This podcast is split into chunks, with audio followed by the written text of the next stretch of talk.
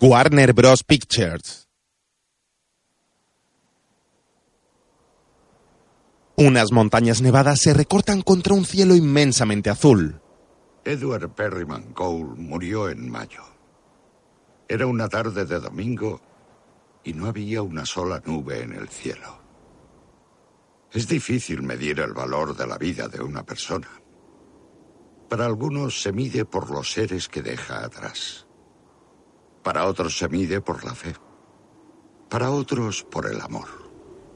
Para otros la vida no tiene ningún significado. Para mí, yo creo que uno se mide por aquellos que se han medido por él. Lo que puedo asegurarles es que, se mida como se mida, Edward Cole vivió más durante sus últimos días en la Tierra que la mayoría de la gente en toda una vida. Sé que murió con los ojos cerrados y el corazón abierto. Un hombre caminaba en la nieve. En otro momento, en un taller, Nombra a los cinco presidentes cuyos apellidos empiezan por la letra H. H.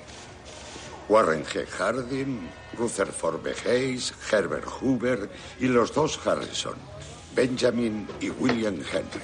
Ah, creí que te pillaría con los dos Harrison. Estás enfermo. ¿Enfermo? ¿Sabes el nombre de sus mujeres? No. Yo tampoco. ¡Eh, lubricarter! ¿Qué? ¿Para cuándo tiene que estar el Camaro? Para ayer. Espera, tengo otra. Dispara. ¿Quién inventó la radio? Esa es peliaguda. Toma ya, por fin te he pillado. No, es que no sé si quieres que te diga la persona que creen que inventó la radio o la que realmente la inventó. Bu- bueno, aquí pone que fue. Marconi, ¿no? Sí, no fue él. Él es el que la gente cree que inventó la radio. De hecho, le valió el Nobel en 1909. Pero la verdad es que fue Nikola Tesla quien patentó la idea de la radio en 1896.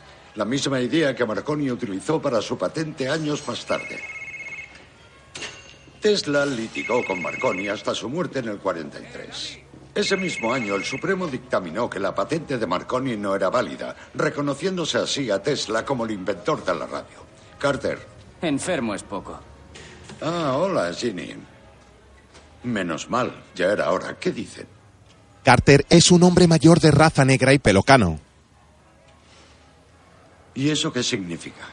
Su rostro refleja preocupación mientras atiende al teléfono. De pronto, se queda paralizado. El cigarrillo que tenía en la mano resbala entre sus dedos y cae al suelo.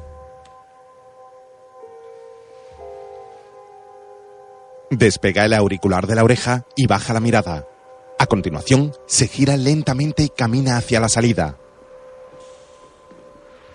Mientras, otro hombre de avanzada edad se sirve un café. Aspira el aroma.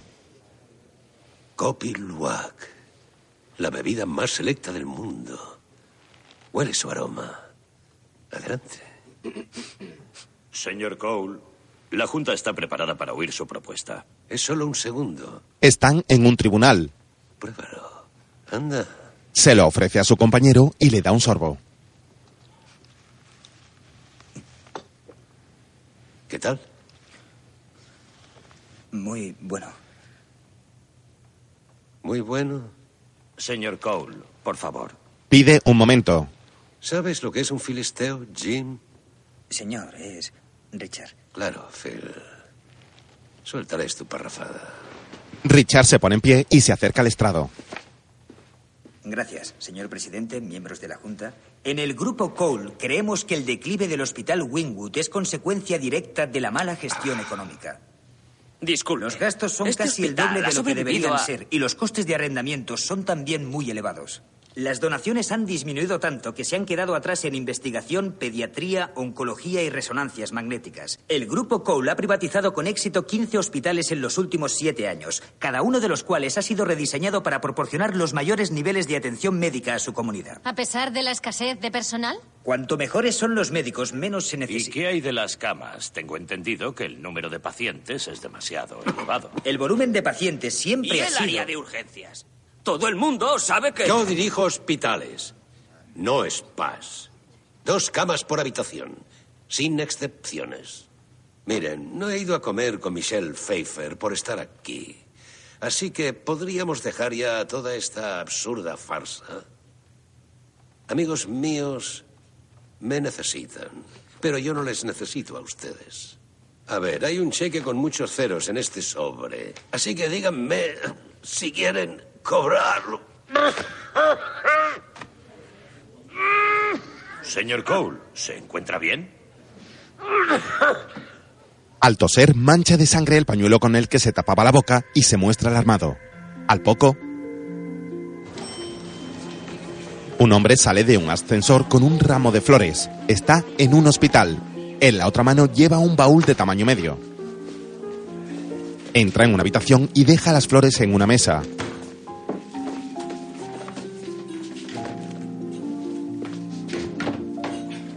A continuación, abre el baúl y saca un extraño artilugio que coloca sobre el alféizar. Luego descorre una cortina que oculta una cama. Carter está en la cama. ¿Qué hace usted aquí? Pues no sé, luchar por mi vida. ¿Y usted? Eh, no, es que me ha extrañado. idea y me trae sin cuidado. Enfermera, dígale al matasanos ese que quiero estar informado del tratamiento de bleomicina que quiere ponerme. Dicen que te destroza los pulmones. Cuando comparezca en el Congreso el mes que viene, no quiero llevar un tubo clavado en la garganta. Eso no es exactamente así. ¿Quién demonios es este? Eh, Y Thomas. Tom. Me tiene delante, señor. Hola, Tom. Ahora vamos a pasarle a la cama, ¿de acuerdo? Puedo hacerlo solo. Aún no estoy muerto. Se cae al suelo. ¿Ahora ya lo está? Acepta el brazo que Tom le ofrece para incorporarse. ¿Te he despedido últimamente? No desde el incidente con Oprah. Fue muy bueno. Sí, buenísimo. Se tumba en la cama y repara en su vecino. ¿Quién coño es este? ¿Y tú quién coño eres? Dice que quién... ¡Oh, joder! ¿Dónde estoy? ¿En la morgue? Esa fue la primera vez que vi a Edward Cole. Un encuentro a todas luces muy poco halagüeño. Mierda, hay que joderse. ¡Odio los tubos! Más tarde le rapan. Que me maten si creen que pasaré las próximas tres semanas al lado del zombie este. Está más muerto que vivo. No puede tener una habitación para usted. Sería un enorme problema de cara a la opinión pública. La opinión pública me importa una mierda. Quiero tener mi propia habitación. Es mi hospital, por el amor de Dios. ¿Cómo no voy a poder tener mi propia habitación? No es nada personal, tío. Ha defendido públicamente esa política una y otra vez.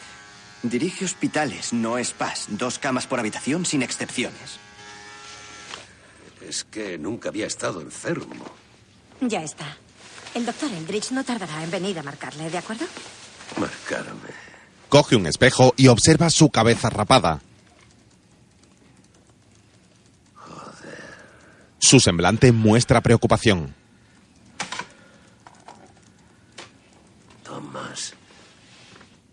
No dejes que me despierte paralítico. Lo tendré en cuenta. Se reclina en su asiento. Carter le mira fijamente desde la cama.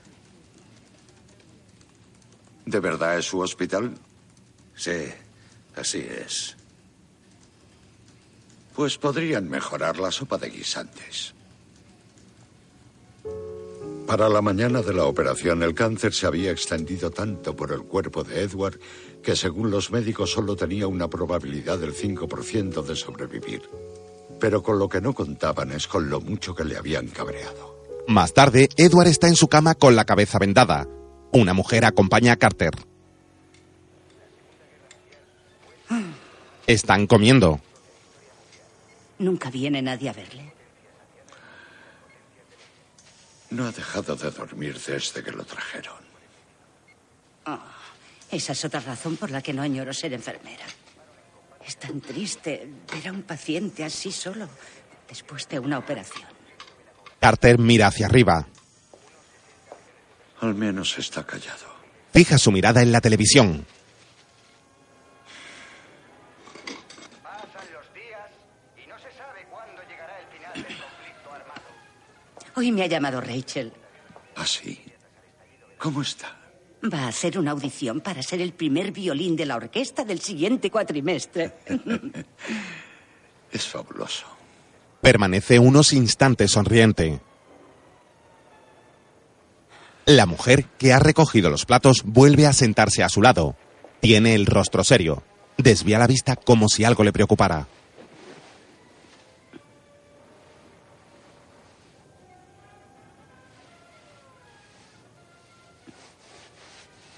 ¿Te traigo más libros? No, tengo suficientes. ¿Tienes la medicación de la noche? Ya me la he tomado. ¿Necesitas almohadas? Estoy bien, Virginia, en serio. Gracias. Virginia se pone en pie. Bueno, si tú quieres, puedo quedarme un rato. Es absurdo que mañana estemos los dos destrozados. ¿No? Le besa en la mejilla con ternura. Luego recoge una servilleta de papel y se retira lentamente.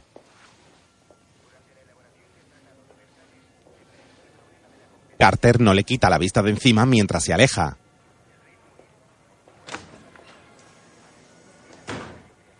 Se gira para alcanzar un libro. ¿Se ha ido ya? ¿Qué? Desde mi humilde experiencia en sanidad pública, creo que mueren más pacientes por las visitas que por las enfermedades. Más tarde ve en la tele. Ah, son las vallas por 600. Esta valla en Suecia se conoce como lingon. ¿Qué es el arándano ¿Qué es rojo? el arándano rojo? Correcto. Son las vallas por 800. Arbusto con cuyas bayas los pitufos elaboran su bebida preferida. ¿Qué es la zarzaparrilla? ¿Qué es la zarzaparrilla? Sí. Eh, Paso el turno a Yanis. oye, ¿te importa? Está en el Pacífico. Oh, lo siento. No. ¿Qué es la fosa de las Marianas? Buenos días, Eduard. Ah, ¿Cómo te encuentras? vaya preguntita. ¿Qué tal el catéter? No sé cómo he vivido sin él todo este tiempo. El humor es buena señal. Bésame el culo. Como el mal humor. Para no perder la costumbre, ¿no? Sí. A ver cómo está esto. Estupendo. Bueno, la operación ha salido bien. Los escáneres posoperatorios del cerebro están limpios, así que ahora vamos a por el sarcoma en el resto del cuerpo. Por desgracia, los marcadores tumorales están muy altos, así que habrá que empezar con la quimio esta misma mañana. Me encanta el olor de la quimio por la mañana. Apocalipsis now, ¿eh? ¡Es el olor a victoria!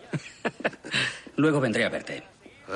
Oiga, doctor, doctor, ¿podría echar un vistazo? Lo siento, tengo prisa. ¿Quién es su médico? El doctor Gibian. Se lo diré a la enfermera. Gracias. Carter mira a Edward. Qué putada, ¿no? ¿Qué son los quarks?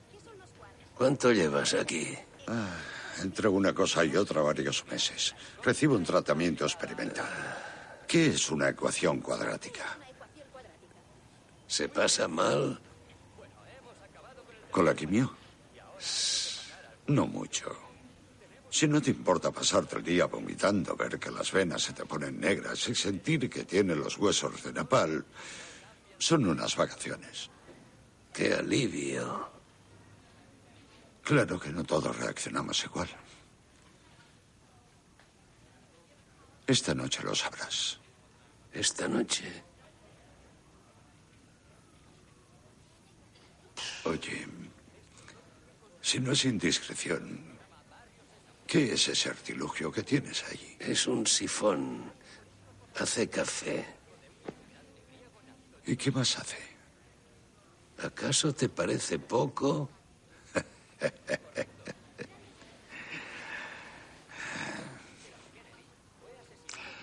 ¿Sabías que el café fue descubierto por un pastor en Etiopía? Fíjate. Es verdad. Al parecer las cabras estaban comiendo las bayas de un arbusto. Al rato empezaron a correr y a dar saltos como locas, pasándoselo en grande. El pastor llevó unas cuantas ramas al monasterio local y los abades decidieron tostarlas. Al arder las bayas, las semillas desprendieron un aroma tan agradable que decidieron hacer una infusión. Una infusión. ¿eh? A lo largo de los siguientes siglos se dio a conocer en Arabia, Europa e incluso en Sumatra, de donde salió ese brebaje que tienes ahí. Se llama Copilwak. Sé cómo se llama. ¿Ah, sí? No seré yo quien beba esa mierda. ¿Lo has probado? No. A mí me va más el café instantáneo. Espera, yo lo haré. Se levanta. Gracias. Le acerca el mando de la cama. De nada. Ya está. Edward le mira la cara. Siempre has tenido esas pecas. Desde pequeño. Son bonitas. Carter sonríe. A ver, eh, tiene melón y jamón, mozzarella burrata y payarda de ternera. Los del Toscana le mandan recuerdos. Ah. ¿Te vas a comer todo eso? Eso parece. Le hace un gesto con la cabeza. Oh, eh, eh, ¿Quieres que Thomas te ponga un plato? Eh, Tommy, ponle un plato a... Cárcel. ¿Nombre o apellido? Nombre. ¿En serio? Interesante. Bueno, ¿quieres... eh, ¿Te animará? No, gracias, paso. ¿Estás seguro? Mmm, ñam, ñam. Mm. La mejor de Los Ángeles. Luego,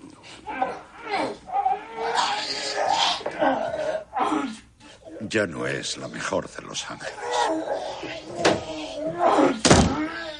más tarde, Edward se revuelve en la cama. Le han quitado la venda de la cabeza y una enorme cicatriz le atraviesa el cráneo. Carter le observa con preocupación. Poco después, Edward vuelve a vomitar en el baño.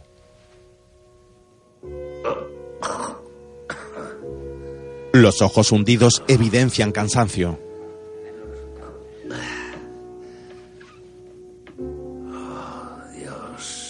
Un amigo le hace compañía a Carter.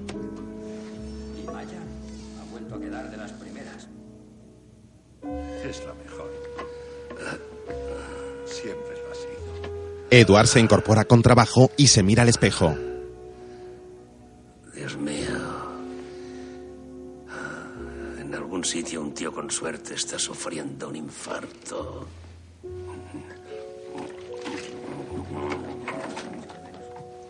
Se enjuaga la boca y regresa a la habitación. Supongo que un día de estos vendrán a verte. Hola. Señor Cole, No me hagáis ni caso. Es que hablo solo. es de Kai. Dice que de mayor quiere ser mecánico, como su abuelo. ¿Se lo habrás quitado de la cabeza? Lo he intentado. ¿Qué es? Un Shelby 350.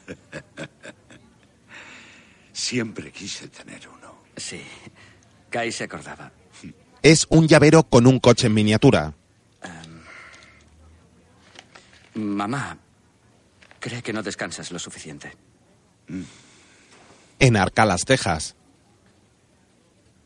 Te quiere, papá. Asiente. Su hijo baja la vista. Bueno. Nos llamarás cuando te den los resultados, ¿eh? Si es que algún día me los dan. Vale. Su hijo le besa. Él le guiña un ojo. Cuídate. Sí. Se despide de Edward con la mano.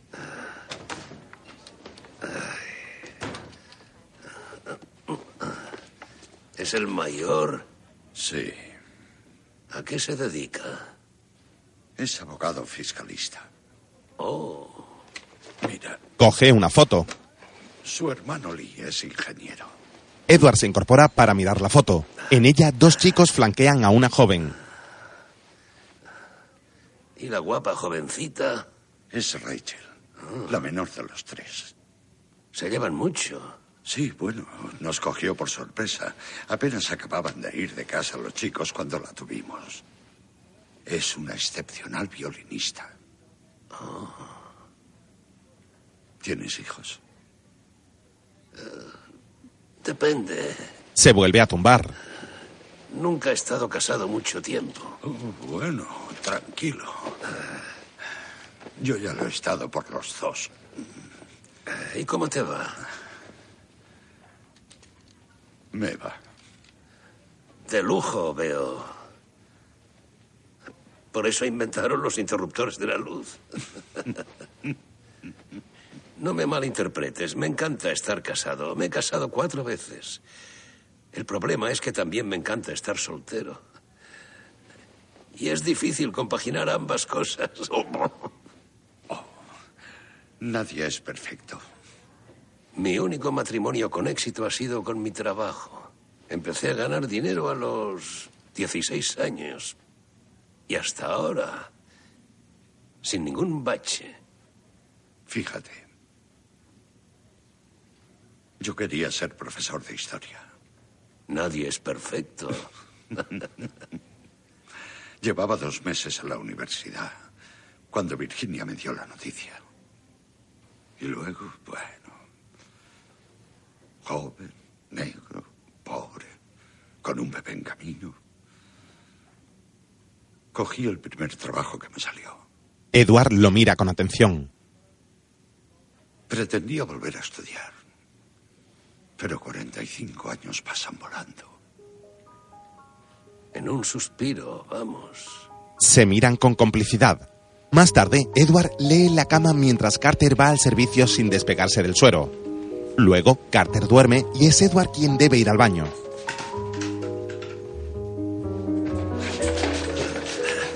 Mierda. Después, Carter sufre violentos temblores en la cama.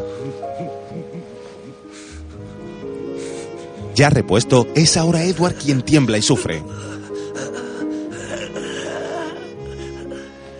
No me pongas morfina mientras duermo. Es un desperdicio. A lo mejor está intentando matarnos. ¿No se te ha ocurrido? Jim. Juegan a las cartas. ¿Quién eres, Satán? Luego, ¿Y si ya se me ha ido la cabeza? Dios, no. No, no, no, no, no. Dios, no. No estoy rezando. Estoy hablando en voz alta conmigo mismo. más tarde, ¿Has pensado en suicidarte? ¿Suicidarme? ¿Yo? Sí, Cielos, no. me lo figuraba. Fase 1. ¿Qué? Las cinco fases, ya sabes. Negación. Eso. Ira, negociación, depresión y aceptación. Exacto. Y como no has pensado en el suicidio, estás en la fase 1. Negación. ¿Y tú en qué fase estás? Negación. Pero has pensado en el suicidio. Sí, vale, es solo una forma de... Bueno, esto ya no te va a hacer falta. Ya está. Sí, la cuarta y última. ¿Y ahora qué? Primero hay que hacerte las pruebas y ver los resultados. ¿Cuánto tardarán? Un tiempo. En cuanto le vea, le diré al doctor Gideon que las programe. Gracias. Estaré aquí otra hora. Si necesitas algo, Me vendría bien una salud de hierro. ánimo, Carter. ¿Qué remedio? la enfermera le retira los sueros por goteo. Directo al central. Sencillo. Ken tendrá que jugarla tras dar tres botes y Alu se anotará una... Oh, pásala, pásala por lo que más quieras. ¿Te das cuenta? Ese es el problema del béisbol hoy en día. Está claro que falla la base. ¿Has leído el momento de tu vida? William Saroyan. Sí. Falla la base en todos los niveles. Cuando éramos jóvenes, ¿qué, qué- qué estás haciendo? Nada, garabatear. ¿Carabatear qué? Nada, garabatos. Está escribiendo. Oh, claro, lo que te faltaba. Juégatela con uno en tercera base. Los jóvenes de ahora Carter se ha puesto unos cascos. cascos. Ya estoy hablando conmigo mismo. Otra vez. Ah, oh. Edward, Doctor, ¿cómo te encuentras? dale con la preguntita. El doctor le mira con el ceño fruncido. Tengo los resultados.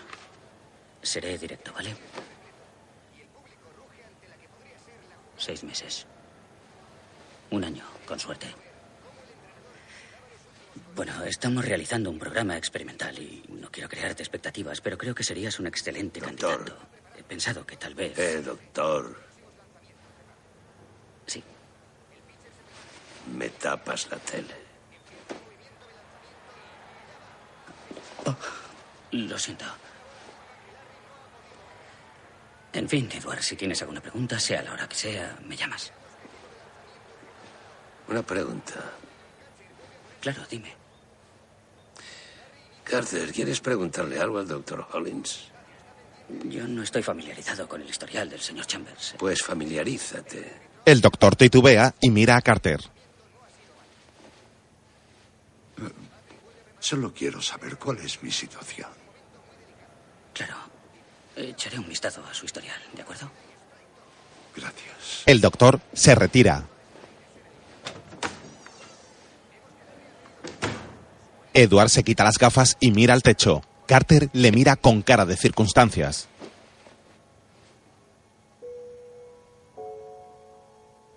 Edward. Permanece inmóvil con la vista fija en el techo.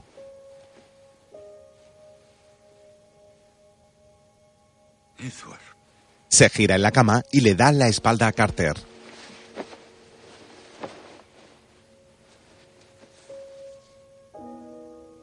Una vez se hizo una encuesta. Se preguntó a mil personas si les gustaría saber con antelación el día exacto en el que iban a morir. El 96% dijo que no. El doctor regresa. Yo pertenecía al otro 4%. Creía que sería una liberación saber cuánto tiempo te queda de vida. Pero resulta que no lo es. Al enterarse de la noticia, Carter arruga el papel que estaba escribiendo.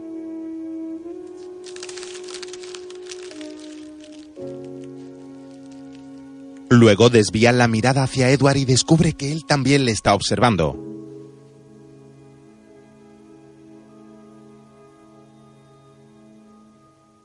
Permanecen así un rato mirándose fijamente. ¿Jugamos a las cartas? Creía que nunca me lo pedirías. Esbozan una tímida sonrisa.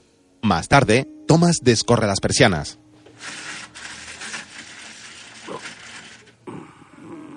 Hay que levantarse. Edward le hace una peineta con el dedo. ¿O no? Carter sigue dormido en su cama. Edward se levanta mientras Thomas recoge la habitación. Dame eso. Es el papel que Carter arrugó. Y, Thomas, llama a María Christis y dile que esta temporada no pujaré. Entiendo. Eh, señor, no quiero parecer insensible, pero ¿cómo quiere que lleve lo de su ¿Muerte? Pues como si fuera la tuya. Entonces, ¿le dejo todo mi dinero a mi ayudante? Tráeme uno de esos croissants de almendras que me gustan. Y no compres los plátanos verdes. Thomas se inclina en señal de aceptación.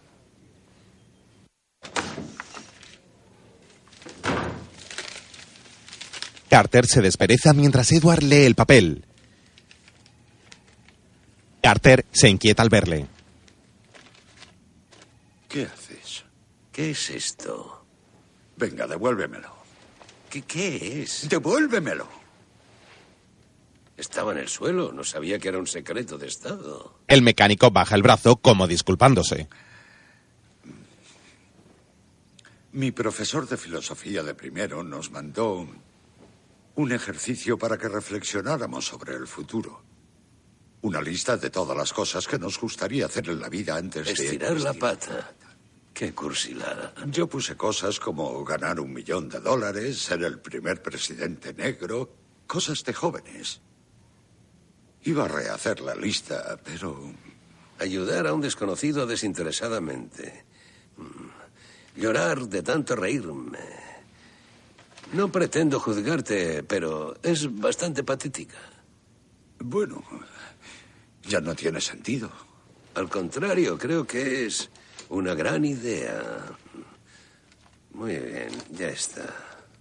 ¿Qué haces? Algunos cambios, eso es todo. ¿No quieres irte con un par de huevos a lo grande? ¿Divertirte un poco?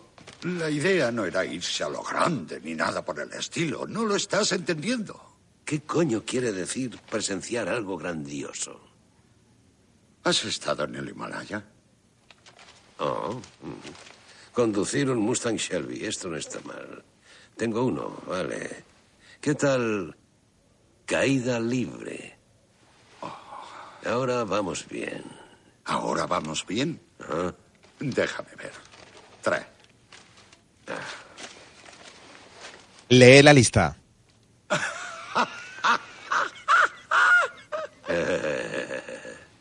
¿Besar a la chica más guapa del mundo? ¿Cómo vas a hacer eso? besando a muchas. Tatuarse. ¿Esas son tus aspiraciones? Yo me he tirado mucho más a la piscina que tú. Es fácil tirarse a la piscina en filosofía de primero. ¿Qué te ha dicho el doctor Hollins? Nos quedan meses, ¿no? Un año, como mucho. ¿Y dices que 45 años te han pasado volando? Podríamos hacerlo. Deberíamos hacerlo. No, no, yo, yo no puedo. Olvídate del dinero. Tengo tanto que no sé qué hacer Pero con no él. sé, yo... ¿Qué es lo que no sabes? Ay, se supone que era algo metafórico. Lo único que pretendía era... Bla, bla, bla. Metáforas.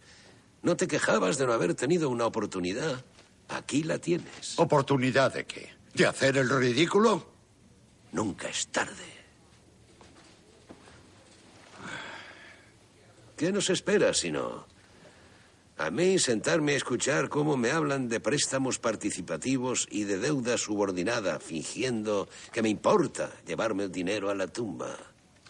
A ti irte a casa para prepararte para el cortejo fúnebre, con todos a tu alrededor viendo cómo te mueres mientras tú intentas consolarles. ¿Es eso lo que quieres? ¿Que te lloren y te tengan pena? Pues yo no. Y en el fondo, Carter, estoy seguro de que tú tampoco. Se miran fijamente. Estamos en el mismo barco. ¿No querías metáforas? Una oportunidad así no se tiene todos los días. ¿Oportunidad? Eso sí que es retorcido, hasta viniendo de ti. Todavía estamos bien, ¿no? Aún tenemos energía para movernos. Sin síntomas, según el doctor. Yo lo veo así. Podemos quedarnos aquí tumbados esperando el milagro de un experimento de mierda. O podemos divertirnos un poco. Sonríe de oreja a oreja. Carter baja la mirada y Edward aguarda su respuesta.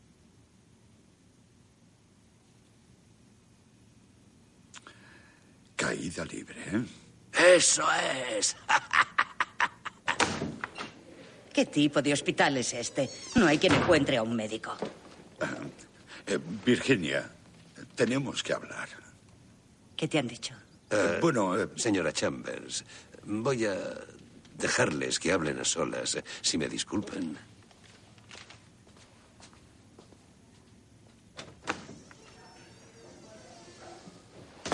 Carter se sienta en la cama. Es grave. Virginia se muestra afectada. Deberíamos haber ido a Lucla. Los cirujanos son mejores y el posoperatorio también. Habría pasado lo mismo. Eso no lo sabes. No nos rendiremos. Quiero una segunda opinión. Oh, Virginia. Sí, oncología, por favor, con el doctor Betteri. Virginia. No. Deja que yo me ocupe. Doctor Betteri, Virginia Chambers. Sí, eso es. Le ha quitado el teléfono. Luego se da la vuelta y se aleja unos pasos ante la mirada estupefacta de su mujer.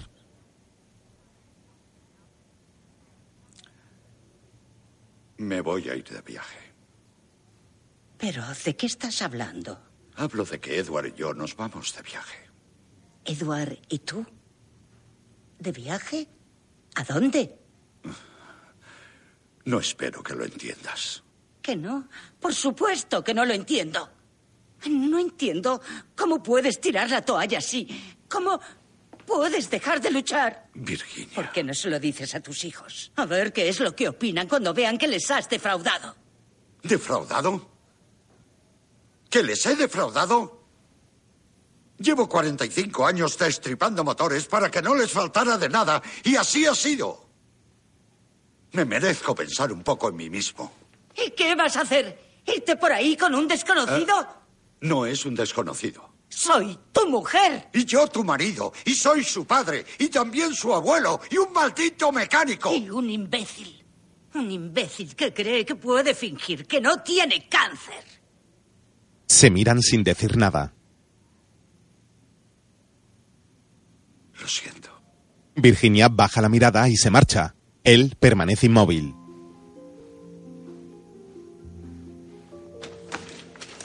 Edward está fuera. Mi marido no está en venta. La ve alejarse. Entre tanto, Carter se asoma a la puerta y sale al pasillo.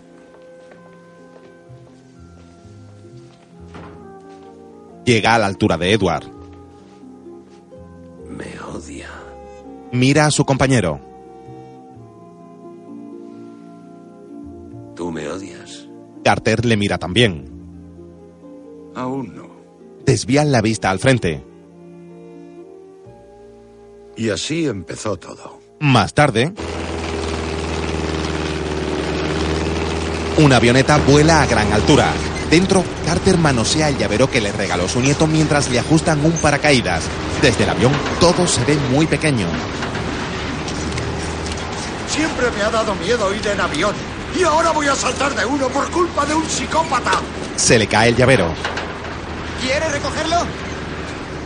¿Y cómo sugieres que lo haga? ¡Espera! El instructor está atado a su espalda. Se levanta y guía a Carter hacia el llavero que se desplaza por el traqueteo del avión. Edward se agacha, lo recoge y se lo entrega. ¡Ni una palabra! Se cose la boca figuradamente. Volvamos a sentarnos, Kyle. Tienes que perdonarle, Kai. Está preocupado por la parienta. Esto no tiene nada que ver con mi mujer. 30 segundos para saltar. La secuela hacía lo mismo. No me apoyaba en nada de lo que quería hacer. ¿La secuela? La segunda señora de Edward Cole. Dios, esa mujer me odiaba. A lo mejor porque la llamabas la secuela. Joder, Kai. Nunca habría pensado que fuera por eso. 15 segundos. No, espera, espera, no puedo hacerlo. Claro que puedes. No, no puedo, en serio. No me digas que te da miedo estrellarte. No se trata de eso. Te da miedo que no se abra el paracaídas y que tu aspecto en el entierro sea el de unos huevos revueltos. No, a mí lo que me preocupa es que no se abra el paracaídas. No, no, no. ¡Ah, ah! Saltan. ¿Qué pulmones tiene el tío? ¡Ah! Pintemos de seda el cielo. ¡Jerónimo!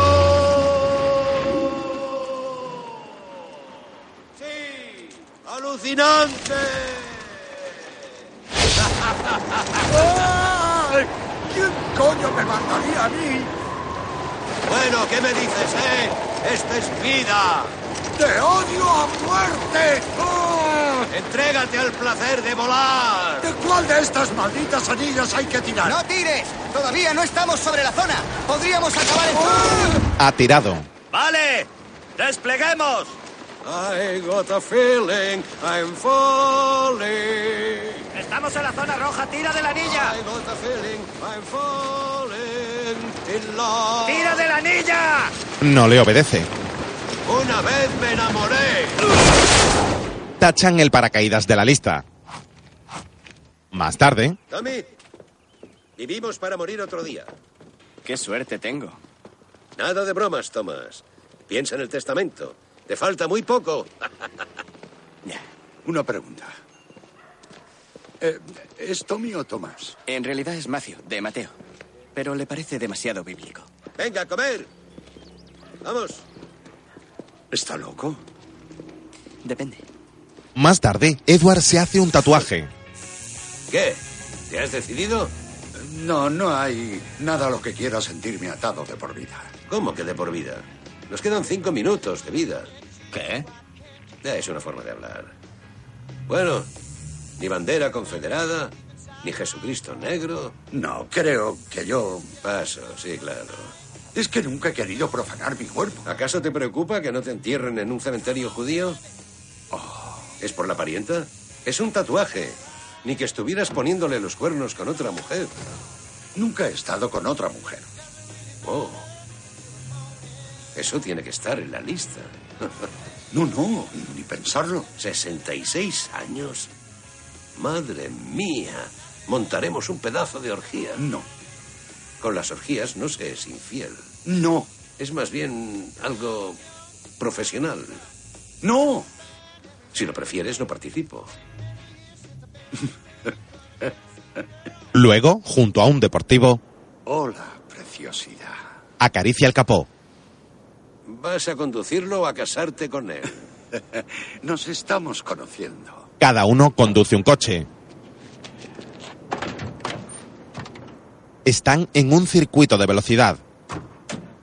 ¿Seguro que podemos hacer esto? Claro que podemos. ¿Y si no, qué pasa? Yo pregunto.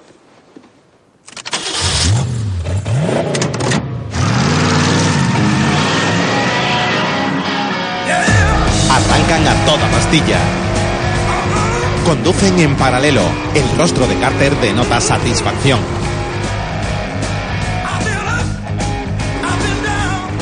Venga, dísele fuerte. A ver cómo se porta. Por nosotros no te preocupes. ¿Sabes? Pareces un crío antes del baile de fin de curso. ¿Y tú alguien que quiere que le den una paliza? ¿Una paliza? ¿Tú y cuántos más? Yo solito te los voy a poner de corbata. Carter acelera y toma la delantera, pero Edward vuelve a ponerse a su altura.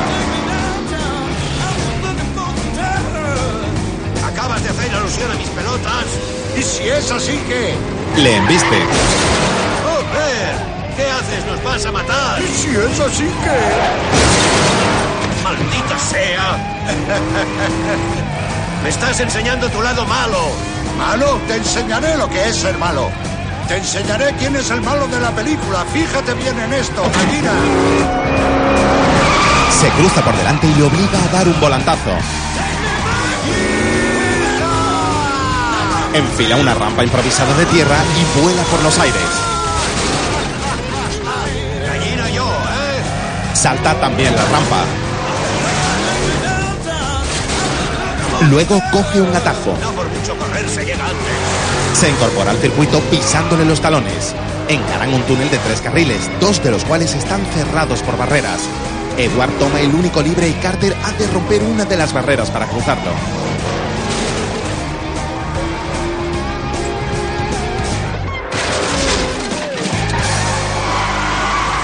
Solo el coche de Carter ha salido. El de Edward se ha calado en el túnel. ¿Qué es lo siguiente? Más tarde, en un jet privado, Por cierto, ¿cuánto dinero tienes? ¿No te han dicho nunca que es de mala educación hablar del dinero de otro? Nunca he conocido a nadie que tenga tanto como para preguntarle. al rato, Carter está dormido en un cómodo asiento. Una puerta tras él se abre.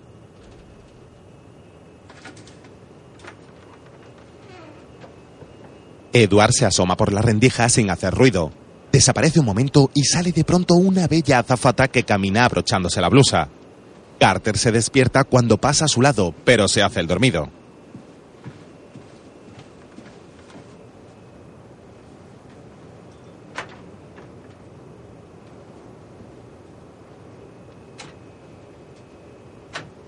Edward se asoma de nuevo y avanza sin hacer ruido. Se sienta entonces junto a Carter.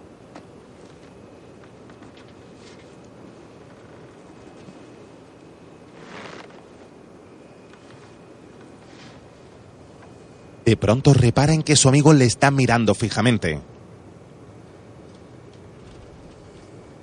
mano de santo. Carter sonríe. Luego mira por la ventanilla y contempla el mar jalonado por témpanos de hielo e iluminado tan solo por una luna creciente. Es de una belleza indescriptible. Me encanta sobrevolar el casquete polar. Sobrevolar la desolación. Las estrellas son una de las grandes obras de Dios. Así que tú crees que un determinado ser hizo todo esto. Tú no. ¿Te refieres a si creo que si miro al cielo y prometo esto o lo otro, el jefe hará que me cure del cáncer? No. Entonces el 95% de la gente se equivoca. Si la vida me ha enseñado algo es que el 95% de la gente siempre se equivoca. Se llama fe. Sinceramente, envidio a la gente que tiene fe. A mí no me entra en la cabeza. A lo mejor tu cabeza es el problema. Carter, todo el mundo discute de lo mismo y nunca, nunca se llega a nada en absoluto. Hay un mago con una varita o no. Y nadie ha podido pasar nunca de ese punto. Pues, entonces, ¿en qué crees tú?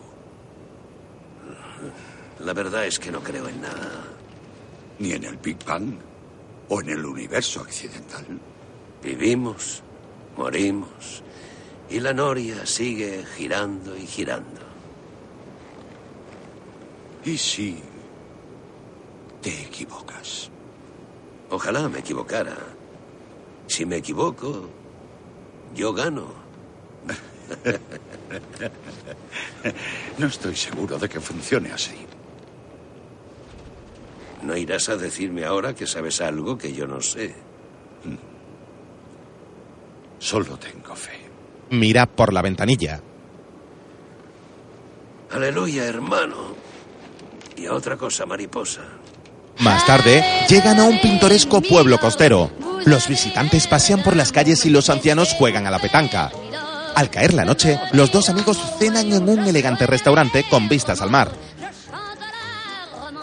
¿Sabes cómo sacan el caviar, no? Cuenta. Cuando pescan un esturión hembra, el pescador tiene que asegurarse de que muere tranquilamente. Porque si se siente amenazado, segrega un amargo producto químico que arruina las huevas. Me recuerda a mi tercera mujer. Creía que la mayonesa se sacaba de una planta. Podría acostumbrarme a esto. Eso también me recuerda a mi tercera mujer. Edward mira el atardecer por la ventana.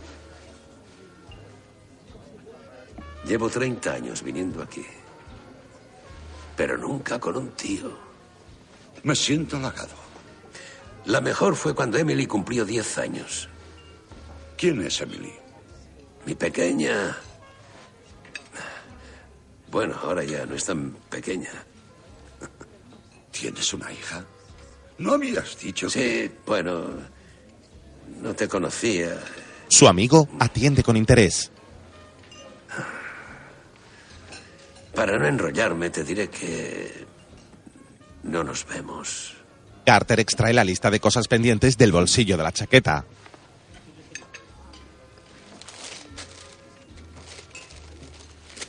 ¿Qué vas a hacer? Ya es hora. Lo añade a la lista. No, no, no, no. Táchalo. ¿Por qué no? Que lo taches. ¿Por qué? ¿Por qué? Pues porque sí. Le quita el papel y lo tacha. Carter le mira perplejo. ¿Qué te pasa? Perdona. ¿A dónde vas? Se levanta de la mesa a toda prisa. Igual que una tía. Al poco, Edward entra en el baño. Oye, eh, Carter. Lo siento, sé que. eh, a veces soy un poco autoritario y. La camisa de Carter está ensangrentada. Me cago en la leche. No pasa nada, tranquilo. El catéter se ha movido, eso es todo. Bueno, a lo mejor deberíamos ir a un hospital. Pero si acabo de largarme de uno. No pasa nada. Mira, ya ha parado, ¿lo ves? Sí, Venga, no se nota nada. Eh, Eh, mejor que yo vaya. Vámonos, Tú al coche. Vale, venga, vamos. De acuerdo. Más tarde, llegan en coche a una lujosa mansión. Un mozo sale a recibirles. Otro les abre la puerta. ¿Dónde, dónde está En el Tommy? salón, sí. Carter mira la casa con cara de asombro. Mi madre. ¿Pero cuánto dinero tienes? Yo que tú no mancharía las alfombras, ¿eh? Voy a ver si me doy un buen baño. Así luego estaré como nuevo. Sí, vale, bien. Exacto. Estamos de acuerdo. Muy bien. Bueno, no ha sido fácil, pero he conseguido organizarlo todo. El Cairo mañana, dos días en Tanzania, a Johannesburgo el sábado. Y, como me ha indicado, nada de corridas de toros ni caza de tigres. Thomas, me gustaría decirte que eres irreemplazable, pero mentiría. Y a mí me encantaría decirle que es un hombre de gran gentileza y que adoro mi trabajo, pero también mentiría. Eso me ha parecido justo. Pero claro, has aprendido del maestro. ¡Ven, corre! ¡Se ve Geopardi en el baño! En ¿Qué- qué? la tele, Geopardi. ¿Geopardi? ¿En francés? Sí. Señor Cole, soy Virginia Chambers. Oh, sí. Eh, eh, hola. Eh, le diré a Carter que se ponga. En realidad, quería hablar con usted. Oh, ¿Está bien? sí, sí, sí, sí, es- está bien. ¿Puedo saber dónde están? En Francia y mañana... Quiero que me lo devuelva. Virginia. ¿Puedo llamarla Virginia? No estoy seguro de poder hacer No eso. se lo pido por él. Señor Cole, he ejercido como enfermera durante toda mi vida. He vivido en primera línea la tragedia humana más de lo que ninguna mujer debería tener que hacerlo. Estoy preparada para que mi marido muera. Pero para lo que no estoy preparada es para perderle mientras vive. En la bañera, ¿Quién es Howdy Doody? Correcto, elige. Muñecos de la tele por 400. Estos dos muñecos viven juntos en el exitoso programa Barrio Sésamo. ¿Quiénes son Epi Blas? ¿Quiénes son Epiblas? Correcto. Entre vous. por 400. Hijo de un inmigrante griego nacido en Dawson, Maryland. ¿Quién es Spiro Agnio? Vaya, te veo flotando. Es la primera vez que estoy en una bañera redonda. ¿En serio? Mira, Carter, he estado pensando que con lo del catéter y todo eso, tal vez deberíamos aplazar esto por un tiempo. Venga, ya te lo he dicho. No te preocupes, estoy bien. No, no, no es eso, no es eso. Es que, eh, bueno, si en realidad lo estás haciendo por mí, eh, para mí resultaría mucho más fácil. Has hablado con Virginia, ¿verdad? ¿Por qué crees que lo estoy haciendo? Porque yo te convencí. Edgar, eres persuasivo, pero no tanto. No. Cuando Rachel se fue a la universidad se creó un vacío. Ya sabes, no más deberes, ni partidos, ni recitales, ni obras de teatro, ni llantos, ni peleas, ni discusiones. Y por primera vez en 40 años miré a Virginia sin todo ese ruido, sin todas esas distracciones. Y no pude recordar lo que era ir caminando juntos por la calle sin poder soltarle la mano. Carter está en la bañera. Edward le escucha sentado en el borde. Bueno, era la misma mujer de la que me había enamorado, no había cambiado. Pero no sé, todo era distinto. Habíamos perdido algo por el camino. ¿Me entiendes? Su amigo le observa fijamente. Carter le pide comprensión con la mirada. ¿Quién es Charlie McCarthy?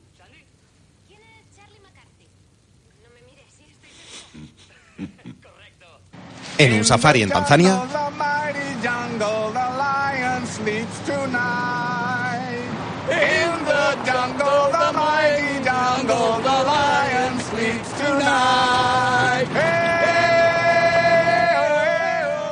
circulan en un vehículo en medio de los animales. Pasan entre antílopes, cebras y otras especies.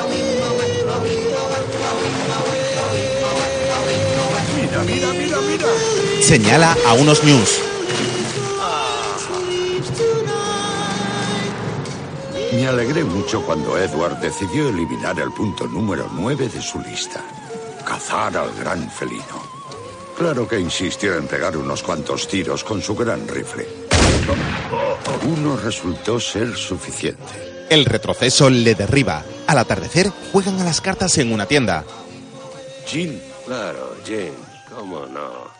Días más tarde, visitan las pirámides de Egipto. Están en la cima de una. ¿Sabías que el único lugar en el que un perro ha caído fulminado por un rayo ha sido aquí, en Egipto? Ojalá te hubiera conocido antes de estar muertos. Miran en derredor. Bueno, técnicamente podríamos tachar dos cosas. Ver las pirámides y presenciar algo grandioso. No puede haber nada más grandioso que esto. Espera a ver mi montaña. Ah, sí. Tu montaña. Aún así, esto no está nada mal. Sabes, los antiguos egipcios tenían una bonita concepción de la muerte. Cuando sus almas llegaban a las puertas del cielo, los dioses les hacían dos preguntas. De sus respuestas dependía que pudieran entrar o no. Vale.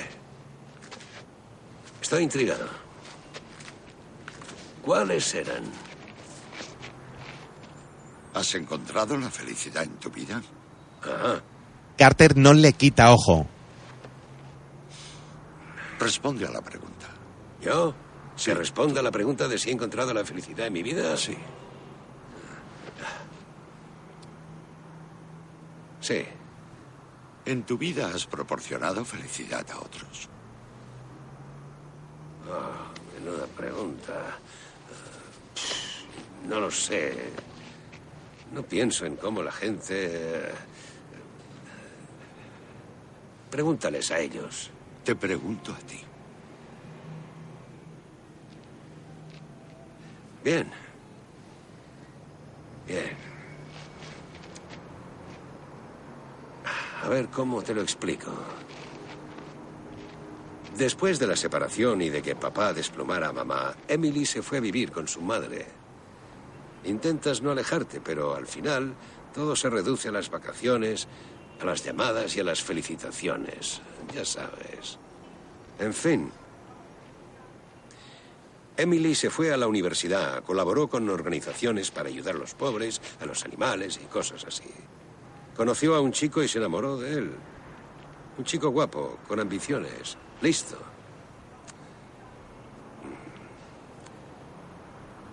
Pero tenía algo que no me gustaba, así que cuando me dijo que iban a casarse intenté persuadirla, pero al ser mi hija, naturalmente, no me hizo caso y se casó con él. Huelga decir que no me invitó a la boda. Tuvo que dolerte. ¿Tú crees? Mira al frente. La primera vez que le pegó recurrió a mí. Quise matar a ese bastardo. No me dejó. Me dijo que le quería, que no era culpa suya, que él había bebido demasiado y que fue ella quien le provocó. La siguiente vez ya no recurrió a mí. Mi ex me lo dijo. Me gustó volver a oír su voz. ¿Y qué hiciste? Lo que habría hecho cualquier padre. Tomé medidas. Llamé a uno que llamó a otro que se ocupa de este tipo de cosas. No sé qué le dijo ni qué le hizo, solo sé que no le mató y que mi hija no volvió a saber nada de él. ¿Cómo reaccionó ella? Me llamó todo lo que te puedas imaginar y más. Dijo que había muerto para ella. Se queda con la mirada perdida. No estoy orgulloso de todo lo que hice, pero estoy seguro de que lo volvería a hacer. Así que si no me dejan entrar en el cielo egipcio porque mi hija me odia, supongo que habrá que resignarse. Así es la vida. Sea cual sea la respuesta a tus dos preguntas. Carter baja la vista con gesto pensativo. ¿Cómo nos bajamos de esta tumba? Están a gran altura. Más tarde caminan por un transitado mercado repleto de comerciantes y puestos callejeros. Unos niños se acercan al verlos.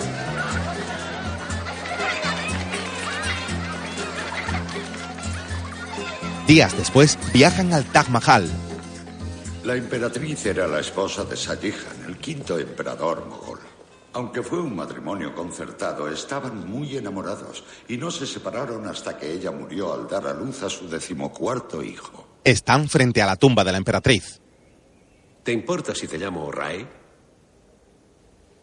Mi amigo Ray.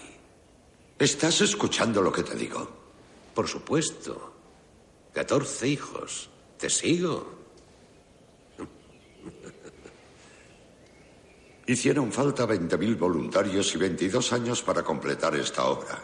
Cada metro cuadrado fue diseñado por el propio Shah. Eso es amor. Eso es amor. Suena bien. Edward esboza una sonrisa socarrona. Aunque la verdad, no sé si creerme el rollo ese de los 20.000 voluntarios. Siguen hablando fuera de la tumba. Lo del entierro no lo tengo nada claro. Sobre todo lo de que me entierren o me incineren. Si me enterraran, sé que no debería importar, pero soy claustrofóbico. ¿Y si me despertara ahí abajo y nadie pudiera oírme? ¿Siguen haciendo ataúdes con campanita? Eh, creo... No, me da que no. ¿Y si me incineran? ¿Qué hacen con las cenizas? ¿Las entierran, las tiran, las ponen en la estantería, las arrojan al Ganges sobre un lecho de flores? ¿Y si siento cómo me queman? Yo tengo muy claro que quiero que me incineren. A lo mejor deberíamos congelarnos como Walt Disney. No. Que me incineren, que metan las cenizas en una lata y la entierren en un sitio con buena vista. Una lata, ¿eh? Sí. Nunca me ha gustado la palabra urna. ¿En serio? ¿Y tienes algo en contra de la palabra cripta? no. No, una lata de choc full o nuts sería perfecto. Choc full o nuts. El café celestial. Exacto, el mejor café del mundo, amigo. No estés tan seguro. Oh, ya. Kopi Luwak. ¿Qué tienes en contra del Kopi Luwak? No soy tan sibarita. Oh, claro. No es tan sibarita. Aquí, mi amigo Ray. De nuevo en el avión. Jin. Maldita sea. Menuda potra tienes. La gran muralla china es el siguiente destino elegido. Esto qué te parece? ¡Oh, oh! ¡Sí! La atraviesan en moto. Desde allí se dirigen al Nepal. Una caravana les conduce entre picos nevados hasta un monasterio budista. Es un día nublado y apenas se puede apreciar la majestuosidad del Everest. Sería aún más grandioso si pudiéramos verlo. Están dentro del templo. ¿Ves a esa anciana? Tenemos todas las papeletas para palmarla antes que ella. Qué optimismo. Claro que seguramente a ella le espera la reencarnación, sea como sea que vaya a esa movida. No, los budistas creen que no dejas de nacer. Subes o bajas de nivel dependiendo de la vida que hayas llevado. ¿Ves? Eso es lo que no entiendo. A ver, ¿qué tendría que hacer un caracol para subir de nivel? Dejar un rastro perfecto de babas. Bueno, ¿noticias malas o malísimas? Eh, lo primero. Hay una tormenta. Vaya, gracias por el pronóstico, Tom, pero si no se ve un carajo. No se puede sobrevolar hasta que esté despejado. ¿Y cuándo creen que estará despejado? Eh, en la próxima primavera. Esas serán las noticias malísimas. Carter lamenta la mala fortuna. Bueno, otra vez será. Sí. En primavera. ¿Y ahora qué? Bueno, a lo mejor tu montaña intenta decirnos algo. ¿Qué quieres decir? Que llevamos demasiado tiempo fuera. ¿Demasiado tiempo? ¿Demasiado para quién? Ah, ya lo pillo. La montaña no nos está diciendo que es hora de que nos vayamos. La montaña te está diciendo que me digas que es hora de que yo vuelva a casa. ¿No? Sí. Serás mierda. Preocúpate de tu vida y deja que yo me preocupe de la mía, ¿vale? ¿Vale? Vale, vale. No te pongas gallito conmigo. ¿Qué toca ahora? Toca Hong Kong. Más tarde, Trajes de seda y helado de nueces. están en un lujoso restaurante. Los tibetanos lo llaman Chomolungma, diosa madre de las nieves. Diosa madre del mundo, para ser exactos. Es la tradicional traducción tibetana. Una bella joven se sienta con ellos. Corrección aceptada. Pinot Noir, por favor. Deduzco que ha estado ahí. Eh, bueno, de hecho, vengo de allí. Hemos intentado subir, pero no era... No ha ido en muy buena época, ¿no? Sí, eso me han dicho. Me llamo Angélica. Yo, Carter. Se dan la mano. No me gustaría parecer grosera, pero... ¿No tienes una edad avanzada para escalar una montaña gigante? Avanzada, desde luego es una forma de expresarlo. Pues yo he estado ahí arriba. De verdad. Llegué a los 8.000 metros antes de que tuviéramos que descender. ¿En serio? ¿Qué sentiste? Frío, básicamente. De día, el cielo es más oscuro que azul. Falta aire para reflejar la luz del sol. Pero de noche, nunca has visto tantas estrellas. Es como si las pudieras tocar. Y brillan tanto. Parecen pequeños agujeros en el suelo del cielo. Carter la escucha embelesado. Sí. ¿Y lo oíste? ¿Sí oí qué? Una vez leí el relato de un hombre que llegó a la cima y que al estar ahí en lo más alto del mundo experimentó un profundo silencio, como si todo el sonido se hubiera desvanecido. Y entonces lo oyó, ¿El qué? el sonido de la montaña. Decía que era como si hubiera oído la voz de Dios. Angélica sonríe levemente y demora la respuesta. Es la primera vez que hago esto. Supongo que no lo creerás, pero... Tengo una habitación aquí. Carter se muestra sorprendido ante el ofrecimiento de la mujer. Bueno, eso es. Verás. Es. Angélica espera sin decir palabra. Te lo agradezco. Pero es que. Ella sonríe. Es una mujer muy afortunada. Bueno, creo que el afortunado soy yo. Me alegro. Él le sonríe también. Ella se levanta de la silla y se retira sin borrar la sonrisa. Más tarde, en la habitación del hotel,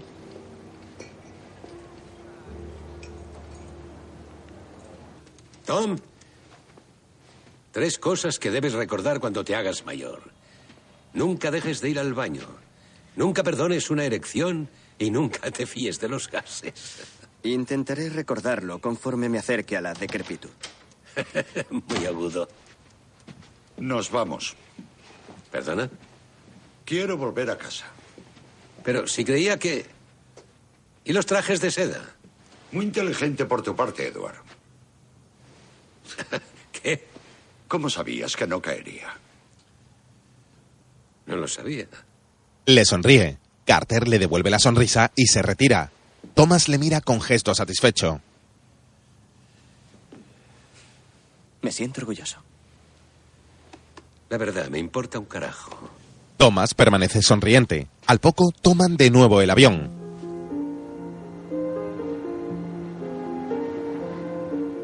Es de noche y Carter observa por la ventanilla una ciudad iluminada vista desde las alturas. Está serio y pensativo. Edward, arrebujado en una manta, mira también por la ventana. América. Dirige la mirada a su amigo que continúa con la vista clavada en el exterior. Ajeno a ellos, Thomas teclea en un ordenador. Más tarde, atraviesan la ciudad en coche. Eh, Tommy. Por aquí no se va a Crenshaw. Ha habido un accidente en la 10. Tenemos que coger por aquí. Es noche cerrada y circulan por un barrio residencial. Al doblar una esquina, se detienen de pronto frente a una casa.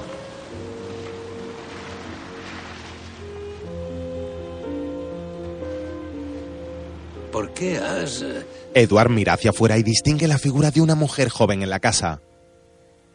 Dios mío. Él sabía dónde estaba. Por si acaso decidías hacerlo. Esto ha sido idea tuya, Tom. No ha sido idea mía. Yo le he convencido. Ya le has convencido. Eh, espera un momento, Edward. Edward. Edward, espera un momento. ¿De qué tienes tanto miedo? El hecho de que te haya contado mi historia no significa que formes parte de ella. Oh, y la chica del bar. Eso es diferente. ¿Por qué es diferente? Porque lo es. ¿Por qué es diferente? Tú no tienes ni puta idea de quién soy yo.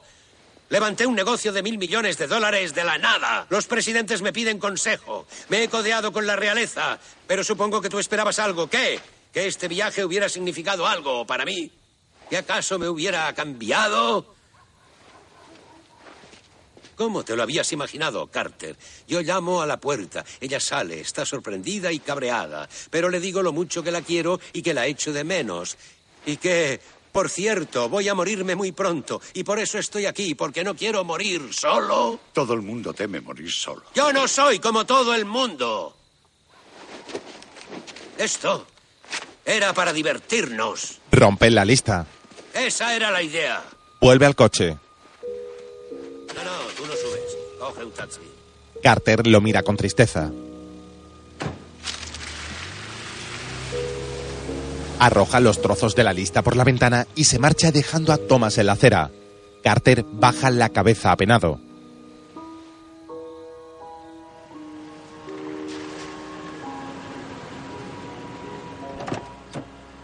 Más tarde, un taxi le deja en la puerta de su casa. Permanece un instante detenido en la calle antes de atreverse a entrar.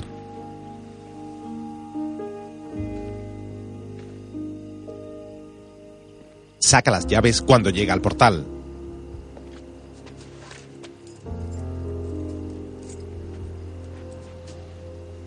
Duda un momento y finalmente llama al timbre.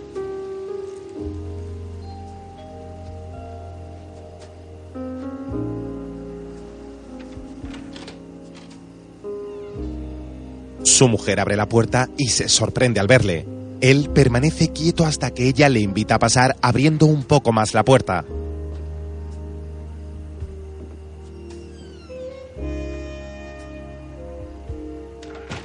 Entre tanto, Edward llega a su apartamento y nadie sale a recibirle. Camina con paso lento y el gesto sombrío camino del salón.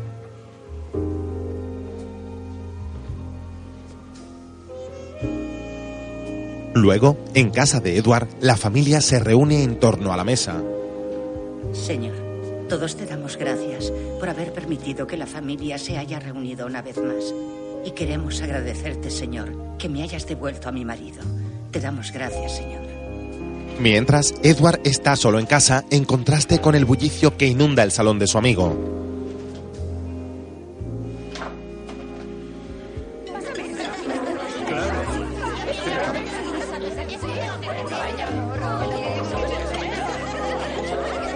Carter está radiante rodeado de los suyos mientras Edward trata de abrir en vano un plato de comida preparada. Lo golpea enfurecido. Luego, ya a solas, Carter se acerca y abraza a su mujer.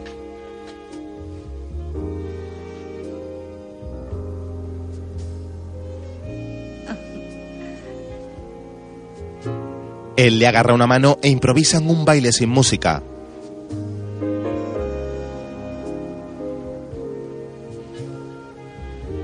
Se miran llenos de felicidad, mientras Edward da la espalda a dos mujeres. ¿Está llorando? No lo sé. Habitualmente es muy divertido. No puede contener las lágrimas. Mientras Virginia conduce a Carter al dormitorio. Espera un momento. Tengo algo para nosotros. No sabía si iba a poder estrenarlo. Se mete en el baño ante la mirada radiante de su marido que se apresura a cerrar la puerta.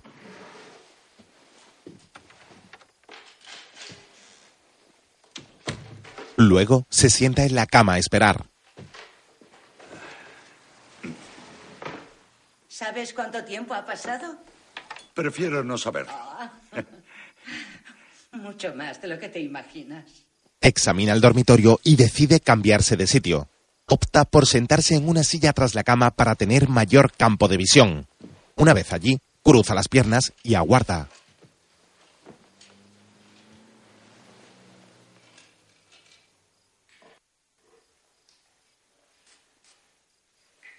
Me siento como un adolescente, como si fuera la primera vez. Si fuéramos adolescentes, aún estaríamos en el salón. Recuerdo la primera vez. No te anduviste con rodeos. Te lanzaste a por mí directo. Sale y no ve a su marido. Carter. Ah, estás jugando al escondite, ¿eh? Sufre convulsiones en el suelo. ¡Carter! Mientras, Que supuso un aumento del 15% de los activos disponibles tras la venta del centro al Philips Medical. Edward tiene la mirada perdida. Señor Cole. Está pensativo. Señor Cole. ¿Habéis leído la Divina Comedia? Le miran extrañados. Perdone, señor. La Divina Comedia. El descenso a los infiernos de Dante Alighieri. Los asistentes a la reunión le miran perplejos. A lo mejor deberíamos parar. No hace falta parar. Estoy en remisión. Soy un jodido milagro médico. Solo estoy preguntando si habéis leído la Divina Comedia. Señor, tiene una llamada. Tommy, ahora no. Creo que debería cogerla. Muda el semblante y se muestra preocupado. Más tarde, Disculpe. llega al hospital enjugándose el sudor. En el hall se cruza con su médico. Hola, Edward. ¿Cuál es el pronóstico? Metástasis al cerebro. ¿Metas? ¿Operable? Las probabilidades no son muy buenas. Entonces. Abre la puerta de su habitación. Entra y encuentra a Carter tendido en la cama. Está inconsciente y entubado. Su mujer está junto a él. ¿Cómo está? Está bien. Le mira con preocupación. Virginia saca un sobre del bolso. Me ha pedido que te dé esto. Se suponía que debía esperar a que...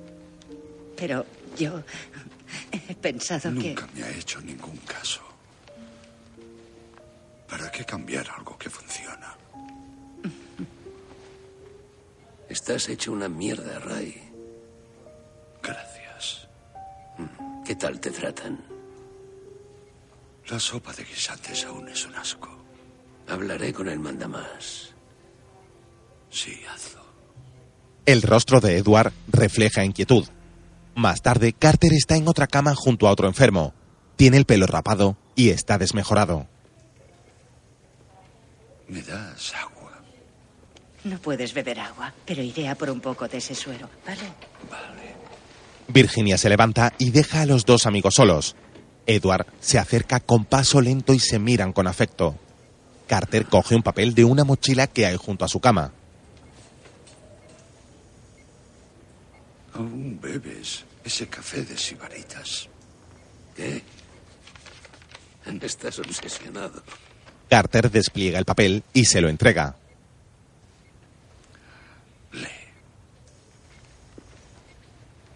Kopi Luwak es el café más caro del mundo. Pero para algunas personas no hay nada que se le pueda comparar. En la aldea de Sumatra, donde crecen las bayas, vive una raza de gatos monteses salvajes. Estos felinos se comen las bayas, las digieren y luego las defecan. Carter sonríe con sorna. Los lugareños recogen y procesan las heces. Es la combinación de las bayas y de los jugos gástricos del gato montés lo que da al Kopi Luwak ese inimitable sabor y aroma. ¿A qué viene esta mierda? Pregúntaselo a los gatos.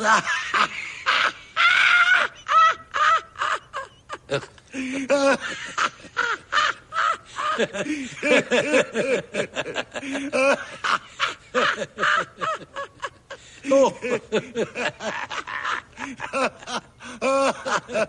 Oh, Dios. Tienes, tienes un boli. ¿Qué? Dame un boli. ¿Un boli? Boli, un boli.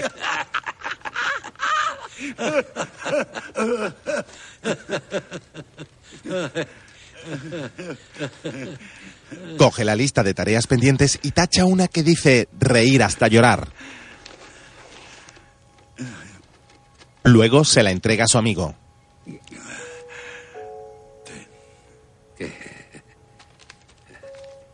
Coge la hoja.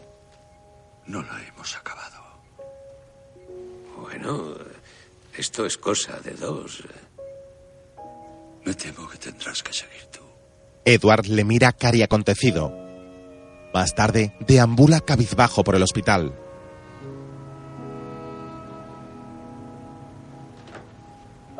Sale al exterior, mira al cielo un instante y vuelve a bajar la vista.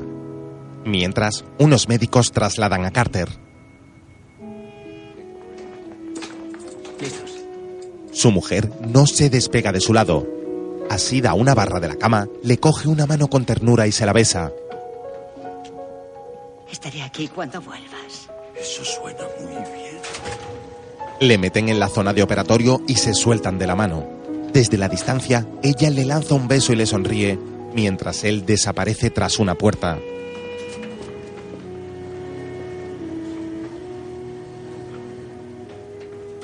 Edward ocupa el asiento trasero de un coche.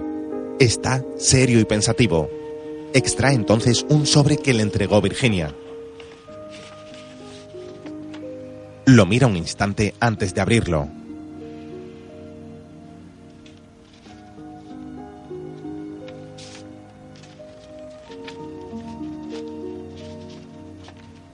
Querido Edward, no he dejado de preguntarme estos últimos días si debería escribir esto o no. Mientras le están operando. Al final, me he dado cuenta de que si no lo hacía me arrepentiría, así que aquí va. Su familia espera. Sé que el último día que nos vimos no acabamos muy bien.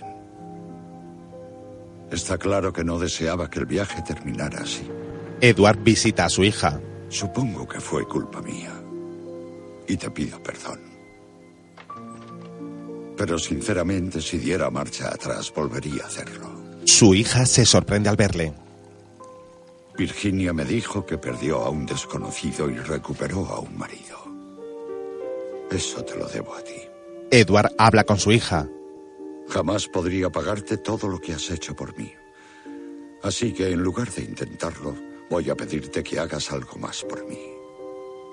Encuentra la felicidad en tu vida. El doctor se acerca a la familia. Una vez me dijiste que tú no eras como todo el mundo, y es verdad. Está claro que tú eres tú, pero los demás son los demás. Virginia ha roto a llorar tras ver al médico. Mi pastor dice, nuestras vidas son riachuelos que desembocan en el mismo río para ir a parar a un cielo que descansa más allá de la cascada. Hola, cielo. Encuentra la felicidad en tu vida, Edward. Besa a su nieta y tacha en la lista besar a la chica más guapa del mundo. Mi querido amigo, cierra los ojos y deja que las aguas te lleven a casa. Virginia acaricia el cuerpo de su marido. Buenas tardes. Me llamo Edward Cole. Habla en el entierro de Carter. Verán, no sé lo que suele decirse en estas ocasiones porque, sinceramente, siempre he intentado evitarlas. Mira una foto de su amigo. Lo más sencillo es decir que, que le quiero y que le echo de menos. Saca la lista de un bolsillo. Carter y yo recorrimos juntos el mundo. Algo increíble, teniendo en cuenta que tres meses antes no nos conocíamos. Tacha de la lista ayudar a un completo desconocido. Espero no parecerles un ser egoísta, pero los últimos meses de su vida fueron los mejores meses de la mía. Mira Virginia sonriendo. Me salvó la vida. Y él lo supo antes que yo. Un hombre camina por una montaña nevada. Estoy profundamente orgulloso de que para este hombre valiera la pena conocerme. Al final, creo que puedo decir que los dos nos proporcionamos felicidad mutuamente. Así que, un día, cuando al fin descanse en algún lugar, si despierto cerca de una puerta, espero que Carter esté ahí para responder por mí y enseñármelo todo. El alpinista es Tom. Llega a la cima y guarda en un cofre los cafés favoritos de los dos amigos. Edward Perryman Cole murió en mayo. Era una tarde de domingo y no había una sola nube en el cielo. Tenía 81 años. Incluso ahora no sabría medir el valor de una vida. Pero puedo asegurarles esto. Sé que murió con los ojos cerrados y el corazón abierto. Y estoy seguro de que le gustó su última morada, porque le enterraron en la montaña, infringiendo la ley. Tom ha tachado en la lista la última tarea pendiente, presenciar algo grandioso. Luego ha guardado el papel junto a los botes de café y los ha enterrado en la montaña. El paisaje que se divisa desde la cima es grandioso. Una película dirigida por Rob Reiner y escrita por Justin Sackham.